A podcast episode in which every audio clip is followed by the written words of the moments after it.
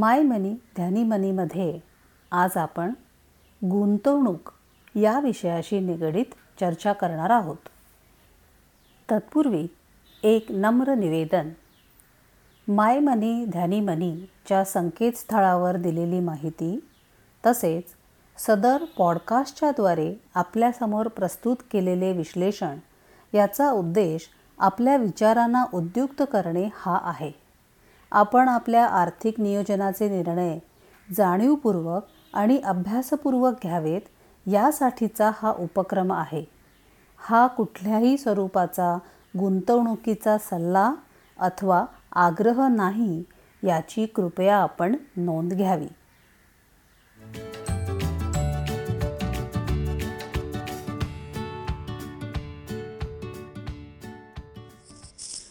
नमस्कार मंडळी. गुंतवणूक नियोजनातील संभाव्य धोके या सिरीजमधील पुढच्या एपिसोडमध्ये आपलं स्वागत आहे. Investment risk two sides of the same coin या श्रीयुत गौरव मेश्रूवाला लिखित पुस्तिकेवर आधारित ही सिरीज आहे. आजच्या या एपिसोडमध्ये आपण सिस्टमॅटिक रिस्क आणि अनसिस्टमॅटिक रिस्क याविषयी सविस्तर बोलणार आहोत.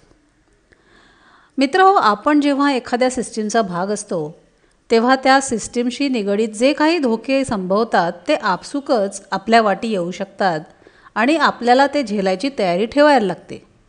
उदाहरणार्थ जेव्हा आपण म्हणतो की मी एक नोकरदार मंडळीपैकी आहे तेव्हा अचानकपणे नोकरीवरनं कमी करणं किंवा पगार कमी होणं किंवा कंपनी बंद पडणं इत्यादी शक्यता आपल्याला काही नाकारता येत नाहीत. तसंच जर आपण म्हटलं की एखादा देश हा कम्युनिस्ट आहे तर अशा इकॉनॉमीमध्ये एक हाती सत्ता असल्यामुळे व्यक्ती स्वातंत्र्यावर गदा येते. आणि तेथील सर्व आर्थिक व्यवहार हे सरकारकडे एकटवले जाऊ शकतात. मग अशा सिस्टीममध्ये एखाद्याला स्वतःची वैयक्तिक संपत्ती वाढवणं हे जिकरीचं होऊ शकतं. जेव्हा आपण एखादी सिस्टीम अंगीकारतो तेव्हा त्या अनुषंगाने येणारे धोके म्हणजे सिस्टमॅटिक रिस्क. मग गुंतवणूक योजनांमध्ये अशा पद्धतीची सिस्टमॅटिक धोके असतात का?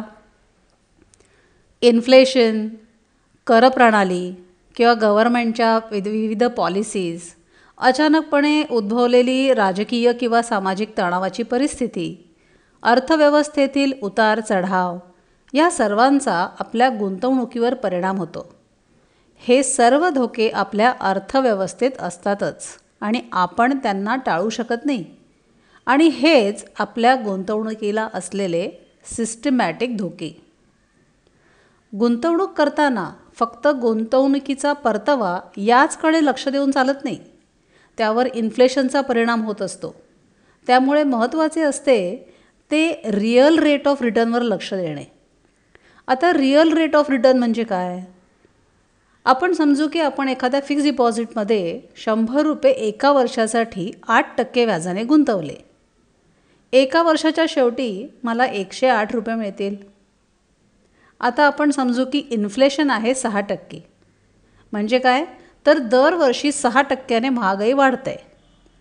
शंभर रुपयाची वस्तू मला पुढच्या वर्षी एकशे सहा रुपयाला विकत मिळेल.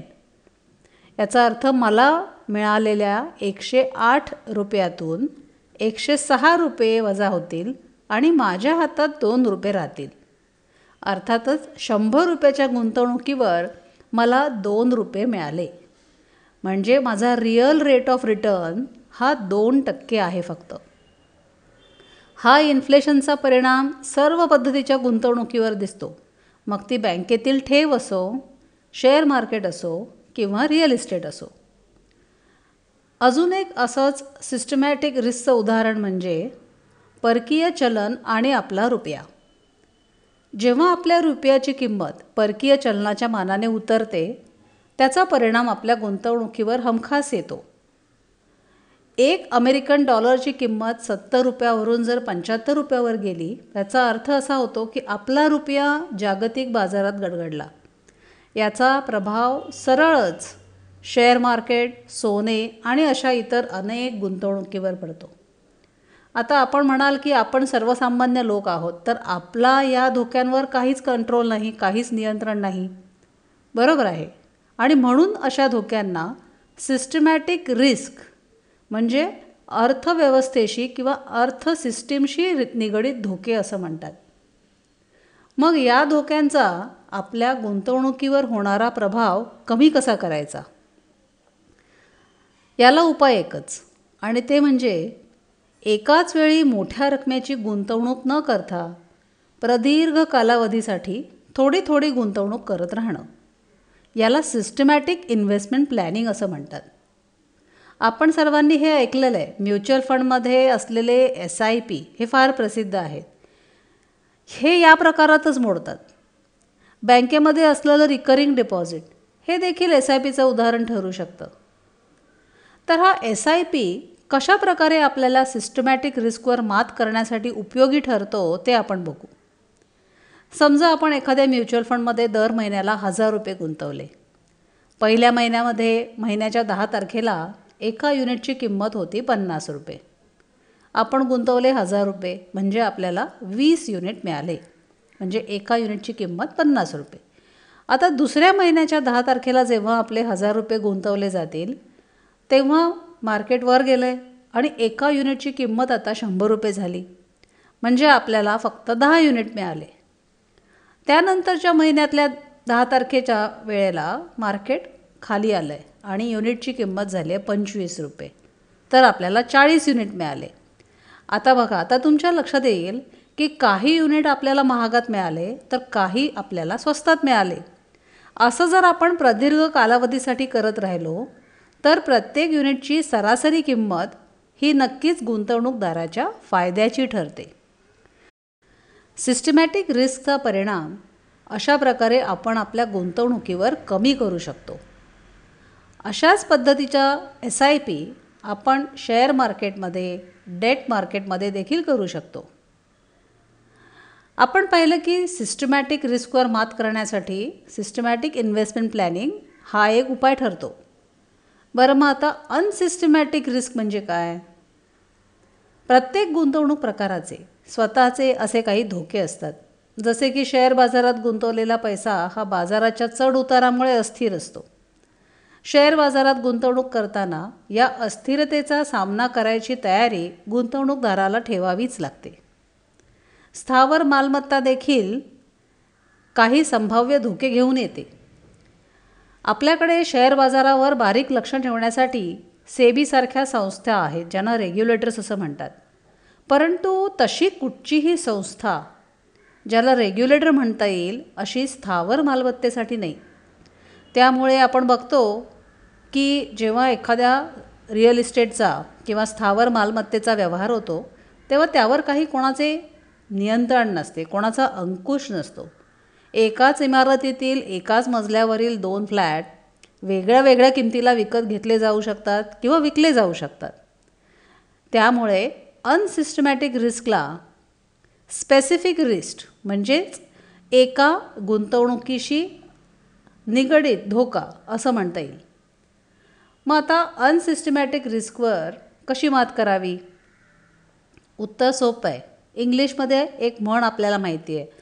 Don't keep all your eggs in one basket अर्थातच आपले पैसे विविध गुंतवणूक प्रकारांमध्ये गुंतवा. गुंतवणूक नियोजनाच्या भाषेत याला डायव्हर्सिफिकेशन असं म्हणतात. आपल्या गुंतवणूक नियोजनामध्ये आपण किती रिस्क घेऊ शकतो आणि किती कालावधीसाठी आपली गुंतवणूक असेल यानुसार आपला पैसा शेअर मार्केट बँकेतल्या ठेवी पोस्टातील ठेवी म्युच्युअल फंड स्थावर मालमत्ता सोने या सर्व गुंतवणूक प्रकारांमध्ये गुंतवावी. शेअर मार्केटमध्ये किंवा म्युच्युअल फंडमध्ये गुंतवणूक करताना देखील त्यात विविधता असणे आवश्यक आहे. उदाहरणार्थ शेअर्स विकत घेताना वेगळ्या वेगळ्या क्षेत्रातील कंपन्यांची निवड केली पाहिजे. काही शेअर्स आय टी क्षेत्रातले असतील तर काही कंपन्या औषध निर्मिती असतील तर काही इन्फ्रास्ट्रक्चरशी निगडीत असेल. म्युच्युअल फंडमध्ये गुंतवणूक करताना देखील लार्ज कॅप फंड्स जे मोठ्या कंपन्यांमध्ये गुंतवणूक करतात तसंच मिड कॅप आणि स्मॉल कॅप फंड जे मध्यम आणि लहान कंपन्यांमध्ये गुंतवणूक करतात अशा सर्व गुंतवणूक प्रकारांचा समावेश असावा. गुंतवणुकीतील डायव्हर्सिफिकेशन वापरून अनसिस्टमॅटिक रिस्क कमी का होते? तुम्ही पाहिले असेल की काही जागतिक पातळीवर आणीबाणीची परिस्थिती निर्माण झाली. की त्याचा परिणाम सोन्याचे दर वाढण्यावर होतो. पण असं लक्षात येतं की त्याच वेळेला शेअर मार्केट मात्र उतरायला लागलेलं आहे. हे सर्व गुंतवणुकीचे प्रकार एकमेकांशी जोडलेले असतात ज्याला कोरिलेशन म्हणतात. एखादी गुंतवणूक जेव्हा वाढीला लागते त्याचा परिणाम म्हणून दुसरी गुंतवणूक कदाचित उलट्या बाजूला प्रवास सुरू करते. याला नेगेटिव्ह कोरिलेशन म्हणतात.